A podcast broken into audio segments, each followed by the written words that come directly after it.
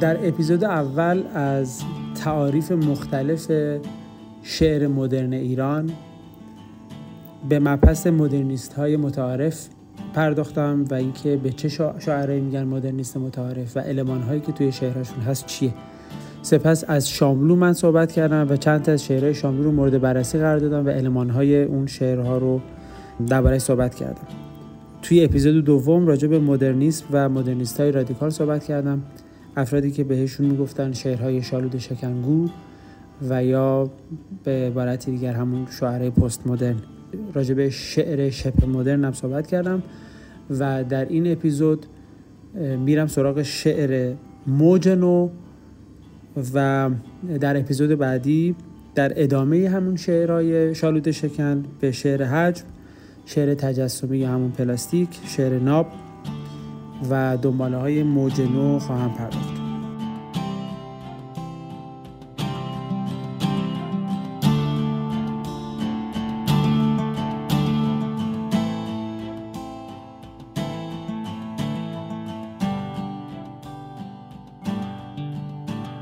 اما موج نو یا نیو ویف چیه؟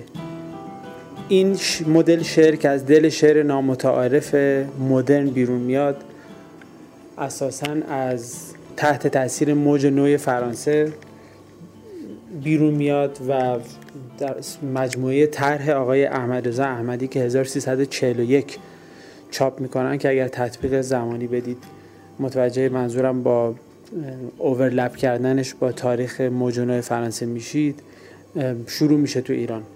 خیلی ساده خیلی ساده اگه بخوام بگم شعری که با سنت و با نیما سر ستیز داشت. سعی می‌کرد یک قدم فراتر از اون بره.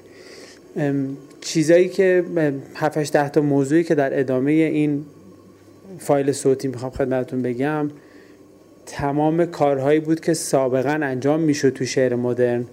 و توی شعر مدرن نامتعارف حتی انجام می‌شد مثل چیزایی که در ابتدای صحبتان گفتم که از لحاظ ساخت شنیداری و دیداری دارن شاعرای کاری می‌کنن و تمام اینها رو رعایت نکردن میشه شعر نو شعر موج نو سراییدن.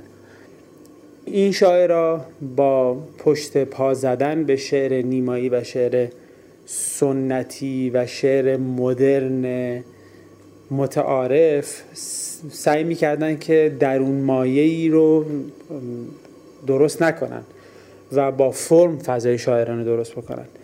و برای انجام این کار دست به دامن این کارا می شدن مثلا از سیر طبیعی شعر و پروروندن حسامیزی تفره می رفتن خصوص حسامیزی های ناآشنا. منظورم از حسامیزی دقیقا همون صنایع ادبی خیلی مهمیه که تو شعر ایران صدها سال ازش استفاده می شد عبارت های دور از ذهن رو ازش پرهیز می‌کردن. تصویرسازی های بی اندازه و ایماج های بی رابطه با هم و البته نبی رفت ازش پرهیز می‌کردن. بیگانه سازی نمی‌کردن. پارادوکس های وحشی تو شعرشون نداشتن. دشواری های دستوری و دشواری های زبانی مثل شکست ساختارهای زبانی رو نداشتن. عینیتگرایی افراطی و شخصی که در امر ارتباط و انتقال پارازیت ایجاد می‌کرد و پیام رو با پارازیت تحویل خواننده می‌داد و ازش پرهیز می‌کردن از ایجاد یه دنیای دیگه به وسیله زبان. جانشینی و پرتاب آنی کلمات و استعاره وسط شعر پرهیز می ایجاد قیاب بین فرستنده و پیام گیرنده رو ازش پرهیز می‌کرد. راجع به ایجاد قیاب لازم می‌دونم که یک دو خطی رو بگم. متن شعر موجن و خود به خود مفهومی که می‌خواست ارائه بده رو اگر می‌خواست ارائه بده با تعویق و تاخیر ارائه می‌داده. راجع به ایجاد قیاب لازم یه توضیح کوچیکی من بدم. خود شعر مدرن نامتعارف برای رسوندن مفهومش اگر می‌خواسته مفهومی رو برسونه دست به دامن شیوه های مختلفی می‌شده. خود متن به تأخیر مینداخته ایجاد ارتباطی که می‌خواسته خواننده با شعر بکنه و با شالود شکنی های مختلف و برداشتن تقابل معنی های دو دوتایی همپیمان. کار رو سختتر می‌کرده. یه کسی مثل آقای احمد رضا احمدی یا کلا شاعر موجنو سعی می‌کردن که از این موضوع پرهیز کنن. یعنی قیابی رو ایجاد نکنن بین فرستنده و پیام گیرنده بین شاعر و خواننده. از, سفید نویسی های عینی و محتوایی پرهیز می‌کردن. نفی هر گونه روایت کلی و کلان از سنت و سنت ادبی می‌کردن. تکیه بر حادثه های زبانی نمی‌کردن. ایجاد زبان مداخلهگر در طبیعت و در واقعیت نمی‌کردن. حالا اون زبان مداخلهگر چه منفعل بود چه نبود به هر حال ازش پرهیز می‌کردن. از تعلیق و باز کردن پرانتز یا همون اپوخه که من راجبش یکم توضیح خواهم داد پرهیز می‌کردن. از عدم قطعیت و گره گشایی پرهیز می‌کردن. تقریبا میشه گفت تو یک کلمه اگه بخوایم بگیم هر گونه پرش و تدایی حجمی که بر ابهام شعر اضافه می‌کرده رو سعی می‌کردن ازش دوری بکنن. و این البته این ابهام زدایی توی مدرنیست های متعارف و مدرنیست های شاعران مدرنیست امروزی هم البته ازش سعی می‌کنن فرار بکنن. این خصوصیات وقتی کنار گذاشته می‌شد شعری که سروده می‌شد بهش می‌گفتن شعر موج نو که از دل شعر البته شارود شکن مدرن ایرانی بیرون میومد البته این شاعران مدرنیست با همون عناصر زبانی مدرنیست ها بر فرمگرایی و تغییر روابط فرم و شعر کوشیدند و فکر می‌کنم یکی از مهمترین نکات اصلی که تو شعر ایران اتفاق میفته دقیقا همینه. برای اینکه حرف قبلی مشخص تر بشه در رابطه با فرمگرایی و تغییر روابط فرم و شعر با هم دیگه لازمه که از آقای اسماعیل نوری علا صحبت بکنم که نه اینکه یک بیانیه یک مانیفست روی شعر موج نو بدند ولی به هر حال تلاش کردن که مبانیش رو مشخص بکنن. این سه تا خصوصیتی که می‌خونم از ایشون از توی کتاب سور اسباب در شعر امروز انتشارات بامداد. من قرض گرفتم که اینجا بخونم. شماره یک. شاعر به بارهای اجتماعی و تاریک ادبات شعر نظر داره. مثلا کلمه گلمیخ یا گلمیخ که توی شعر میاد به ما یادآوری می‌کنه خونه هایی که دره چوبی داشتن و به شکل خاصی تزیین می‌شدن. یعنی شاعر با یک سری از واژه هاش تلاش می‌کنه ارتباط مستقیم با خاطره و حافظه ما که بار اجتماعی داره برقرار کنه. دو شاعر شکل ترکیبی کلمه ها رو مورد توجه قرار میده. گل میخ رو یه بار دیگه من بگم خود گل به تنهایی یک واژه است و یک مفهوم میداره. میخم همینطور. این دوتا با هم دیگه یادآور یه شی سوم میشن و یک سنتز به وجود میاد. هر کدومشون در عین حال که خصوصیت گل بودن رو دارن خصوصیت میخ بودن هم دارن ولی در عین حال که کنار هم قرار می‌گیرن یک اتفاق جدید زبانی به وجود میاد. این خصوصیت دوم این مدل شعرها به تعبیر آقای نوری علا بوده. سه شاعر قدرت خیالانگیزی و تجسم کلمه ها رو مورد نظر داره. یعنی توی این شکل کلمه ها از قالب کلمه بودن صرف خارج میشن. تبدیل به شیعی میشن که مفهوم به اونا داره دلالت می‌کنه و مورد استفاده اونا عوض میشه. این مبحث توی فلسفه هم بسیار بسیار مبحث دراز آهنگیه و میشه ساعتها درباره صحبت کرد. اساسا فلاسفه مختلفی از جمله هایدگر در این مورد صحبت کردن که واژه ها اگر قرار باشه که مثلا در ارتباط وسایل خونه صحبت می‌کنه. ایشون میگه که اگر میز نجاری تو که روش اره می‌کنی و میخ میکوبی اسمش میز نجاریه به دلیل اینکه تو ازش داری استفاده اینچونی می‌کنی. اگر رو همون میز غذا بخوری ناهارتو بخوری یا خسته شدی سرتو بذاری بخوابی در هر کدوم از این فواصل زمانی کاربرد خودشون میز نجاری در از دست میده. پس مفهوم خودش رو در از دست میده و به این شکل مدام داره یک پتانسیل معنایی جدیدی رو به رخ می‌کشه از خودش به رخ می‌کشه که من الان دارم به چیزی دیگری تبدیل میشم و نوع کاربرد اونا برای کاربر هست که معنی داره میبخشه به اونا. و این خصوصیت سوم این مدل شعر هم بوده. این مدل شعر اساسا راجع به بیشتر هولوش مپس شگرد استفاده از واژه ها میچرخه و راجب بافت و ساختار کلی شعر چیزی نمیگه. البته که منتقدین زیادی هم داشته که من حالا نمی‌خوام وارد این مبحث بشم توی این حداقل اپیزود ولی خیلی ها به خیلی ها دیگه ایراد می‌گرفتن که شما فقط فرم می‌دونید. خیلی ها می‌گفتن شما درگیر زبانید. خیلی ها می‌گفتن که اگر قرار باشه این دوتا با هم دیگه ترکیب بشه می‌شده شعر مدرن متعارف. این شعر مدرن نامتعارف اونم شاخه موج چیه که از این ماجرا زده بیرون. و به نظر می‌رسیده که و بهترین توضیحی که میشه داد از آقای شمس لنگرودیه. که ایشون از آقای مهداد سمدی در رابطه با این سطر احمد رضا احمدی سوال می‌پرسند من می‌خونم. در اینجا پنجره شکوفه ها باز شد و پیمان گل میخها لبریز گشت. ایشون میگن که گل میخ یا گلیه که در اثر جادو فلز شده و یه پیمانی داره با چیزایی که به هم دیگه نچسبیدن و همه چیز به هم وصل می‌کنه و زینت میده. و توی انتهای این پیمان همه چیز از خودش لبریز میشه. به شکل این پیمان جادویی لبریز میشه. پر میشه میترکه. چیزای نچسبیده به هم دیگه به تجرد خودشون برمیگردن. شاعر میگه که کار شاعر موجنویی به اینجا ختم نمیشه.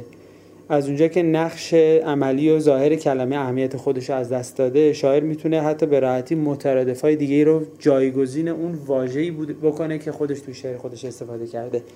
یعنی به جای گل میخ می‌تونه بگه گل فلزی گل چکشخار گل چسباننده گل واصل میخ اتراگین میخ پرپر شده باغ فلزی. و حتی شاعر می‌تونه بگه اینا توی زمین کاشته شدن و میخو تو زمین کاشتن به جاش گل در اومد. و این همون بازی ترکیبی ترکیب واژگانه که به صور خیال هم البته تنه می‌زنه. یه بار دیگه جنبندی کنیم. تلویحا گفتیم که شاعر موجنو توی وهله اول تلاش می‌کنه که واژه ها بدون استعاره و نماد توی شعر ظاهر بشن. و به خودی خود حتی قابلیت تعویل نمادین هم نداشته باشن. کلمه ها ناشی از خود حس خود شاعر نسبت به یک لحظه و یک تصویره و تدایی چیزی دیگه ای رو ممکنه نکنه. کلمه ها از معنای سنتی خودشون و بارها به کار گرفته خودشون خالی میشند و یک مفهوم جدید که یک شکل جدیدی توی اون شعر پیدا می‌کنن و این یکی از خصوصیات اصلی شعر موجنوه یه شعر از احمد رضا احمدی می‌خونم که تمام این خصوصیاتی که از این صحبت کردم توش نمایانه فقط لطفا به اندوه اشتیاق بیشتر توجه بکنید تو این شعر. آنچه تازه نیست لای لای ساعت دیواری بر نوزاد خود که فرجام همه راه ها به اندوه می انجامد و سکوت دلیل پذیر نمی تواند بود. سکوت خطا نیست اما جذبه ندارد. سکوت ها پندارها تا مرز رویا تاریک و وهمانگیزند و حقیقت مرده تلاش می کند سقف هر پناهگاه سفالین و نفوذ ناپذیر است و آسمان آبی نیست انباشته از تاریکی است. پنجره را که گشودم شب بوی غم می‌داد. ستاره ها را که چیدم در میان دستمال کولی ها پلاسیدند. شکوفه های نور بسته خسته بودند و در یخبندان شب مردند.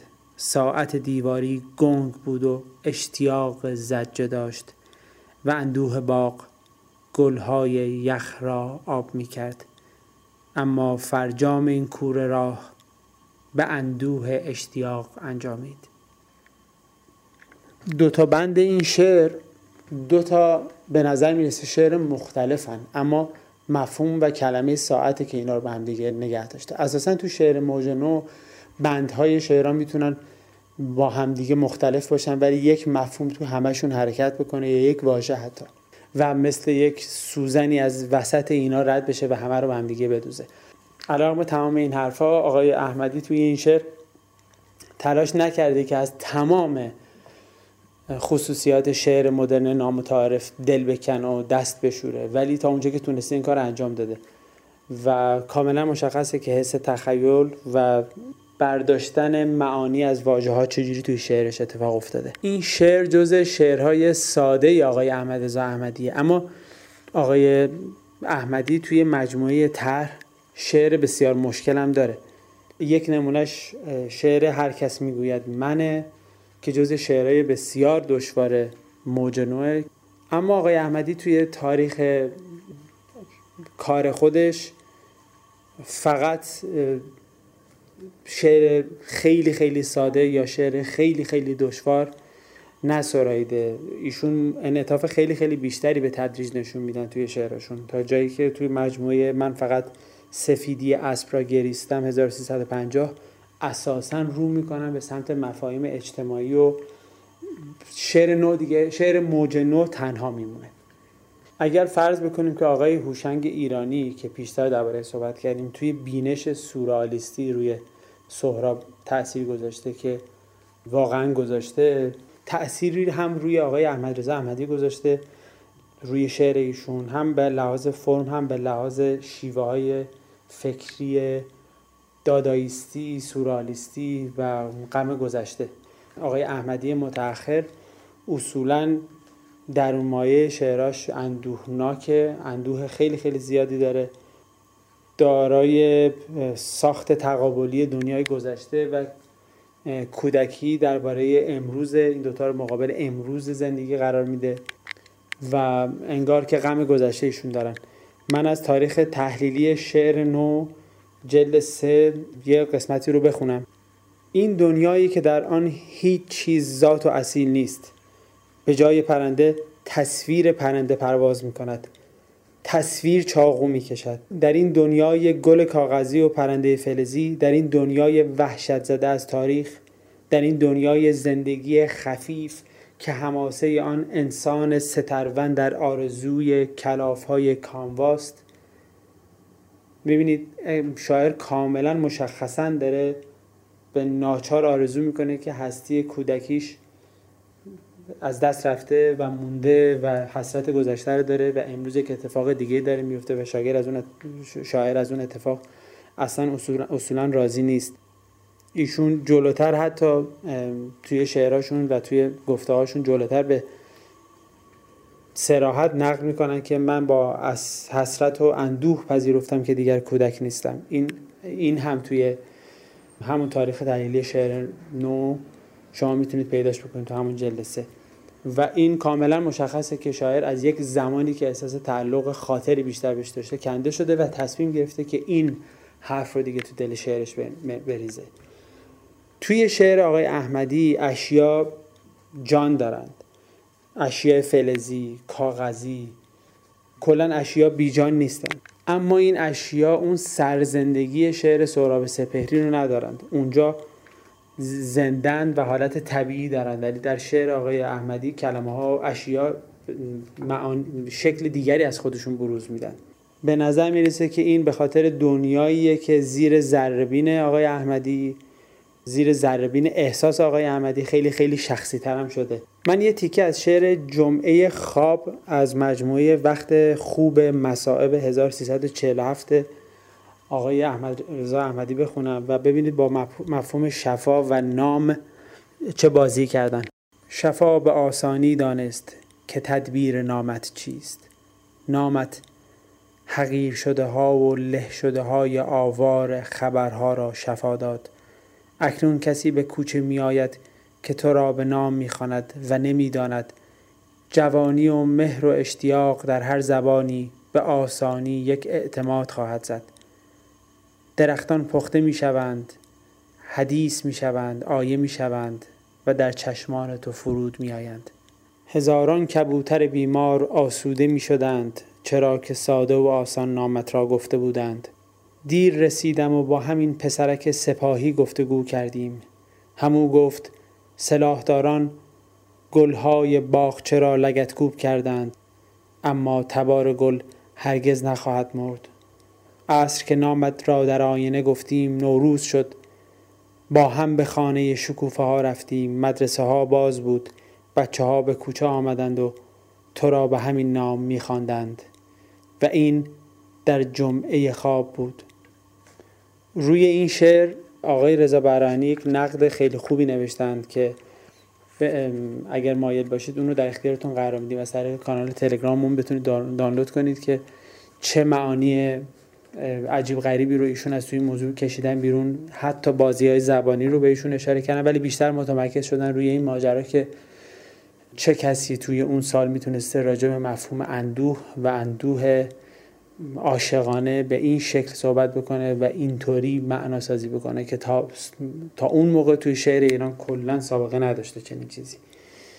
و اهمیت آقای احمد رضا احمدی در برهی حداقل این ماجرا بود. آقای احمد رضا احمدی در دهه هفتاد همچنان به فرم و زبان اهمیت میده ولی دیگه اون افراتیگری های نامتعارف زمان خودش یا قبل از خودش یا حتی اون چیزایی که خودش احیانا داشته رو دیگه نمیپسنده. توی مجموعه ویرانه های دل را به یاد می سپارم بیشتر تاکیدشون روی محتواست. این شعر رو از همین مجموعه بشنویم. از حرکت مانده بودم. خاموش بودم. شنها عمر مرا احاطه می کردند مهمانخانه ها در باران از مرگ حقیر ما پیر بودند. قامت دریا ما را تسلی می‌داد و ما به عدالت فکر می کردیم جهان مرئی بود. کودک بستنی را دوست داشت.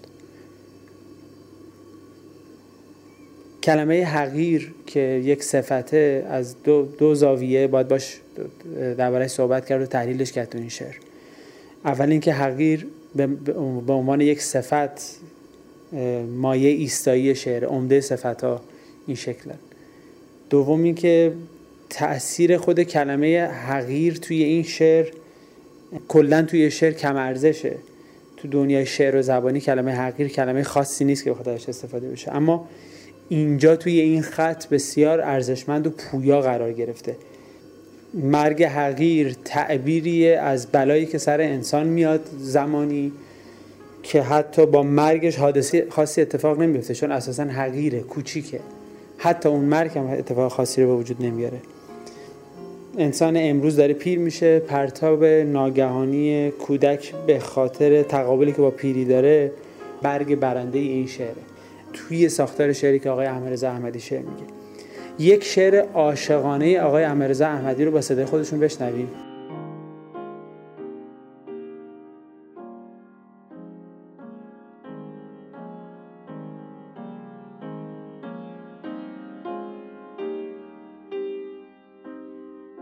نمی‌خواهم همراه با عشق استراب های این جهانی را به تو بسپارم. من از میان این قالب هایی که آدمیان ساختند عبور می کنم به سوی تو می آیم که نیستی. دیگر نیستی و انحطاط آدمی معنی مرگ نمی‌دهد. اکنون نه زمان است اکنون نه مکان است. در غیبت زمان و مکان نه سنگ است نه آواز پرنده است نه میوه است. نیاز آدمی بکنون است نه گذشته نه آینده. من از صدای خشخشین ها پریشان می شوم چهرم زرد می شود و قلبم تند می زند. باد برگ ها را به حوز سنگی خالی می برد. تصاویر من که بر دیوار سنگی می نشیند یادگاری از سالهایی است که من جوان بودم و تو را دوست داشتم. سنگ ها هم از صلابت افتادند. مرد پشت پنجرم نفس نفس می‌زند. تکه های سنگ را بر دوش می کشد اما نمی‌داند سنگ ها را باید به کجا ببرد. خسته می شود سیگاری آتش می زند به پنجره بسته من نگاه می کند چیزی به زور نمانده است. به دیوار تکیه می دهد تکنانی از جیب بیرون می آورد. مشغول خوردن نان می شود.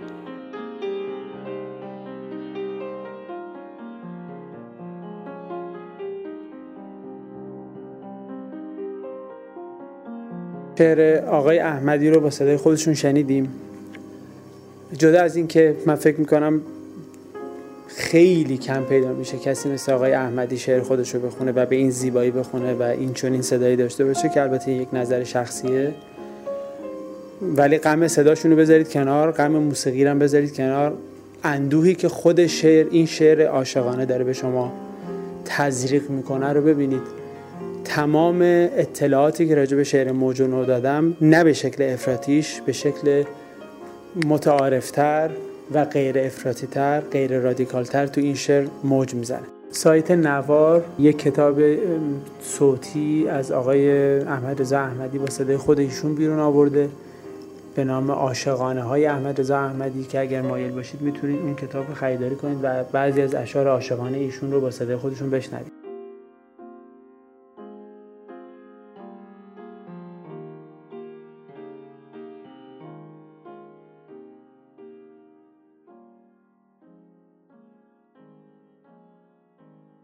برگردیم سراغ شعر موجنو. آقای اسماعیل نوری علا شاعران موجنو رو به چهار قسمت تقسیم می‌کنه. که البته این شاعرها در زمانی شاعر موجنو بودند نه لزوما همیشه. یک نصرگرایان اصیل موجنو مثل آقای احمد رضا احمدی، محمد رضا اصلانی، آقای شاهرخ صفایی، آقای شهرام شاهرختاش، فریدون معظمی مقدم، محمد رضا فشاهی، عظیم خلیلی، مجید نفیسی، تیرداد نصری و بسیاری دیگه. گروه دوم اسمشون رو می‌ذاره ایشون نظمگرایان اصیل موج نو مثل حسین مهدوی یا میم معید و جواد مجابی. گروه شماره سه نسلگرایان مشکلگوی موج نو مثل بهرام اردبیلی، بیژن الهی، پرویز اسلامپور، هوتان نجات، حسین رسائل، حمید عرفان که فکر می‌کنم اونایی که علاقمند به شعر هستن این اسما رو بشناسن. و گروه آخر نظمگرایان مشکلگوی موج نو مثل یدولا رویایی. به شعر از دوستت دارم از مجموعه از دوستت دارم 1347 از آقای یدالله رویایی. با صدای خود ایشون گوش کنیم و توجه بکنید که به چه دلیلی آقای یدالله رویایی توسط آقای نوری علا جز نظمگویان مشکلگوی موجنو قرار گرفته.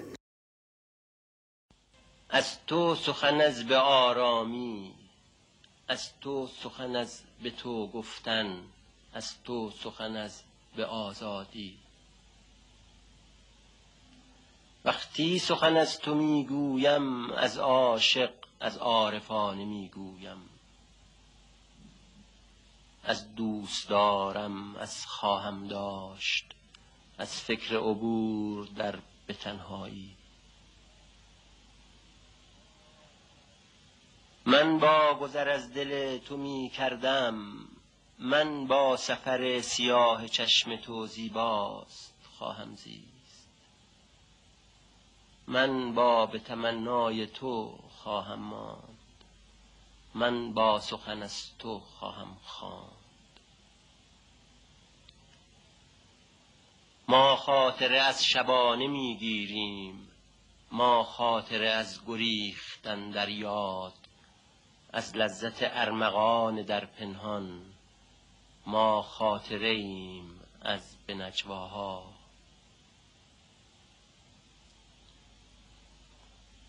من دوست دارم از تو بگویم را ای جلوه ای از به آرامی. من دوست دارم از تو شنیدن را تو لذت نادر شنیدن باش. تو از به شباهت از به زیبایی بر دیده تشنم تو دیدن باش.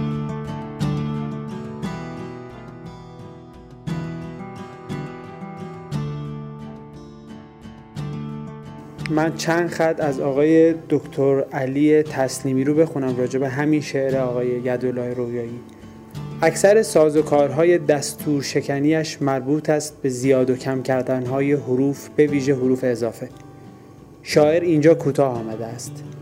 اگر کاری چون خط درخشان پایانی و برهم زدن روابط اسمی و فعلی بیشتر می‌شد این شعر می توانست شعر سیلان ذهن را پایگذاری کند.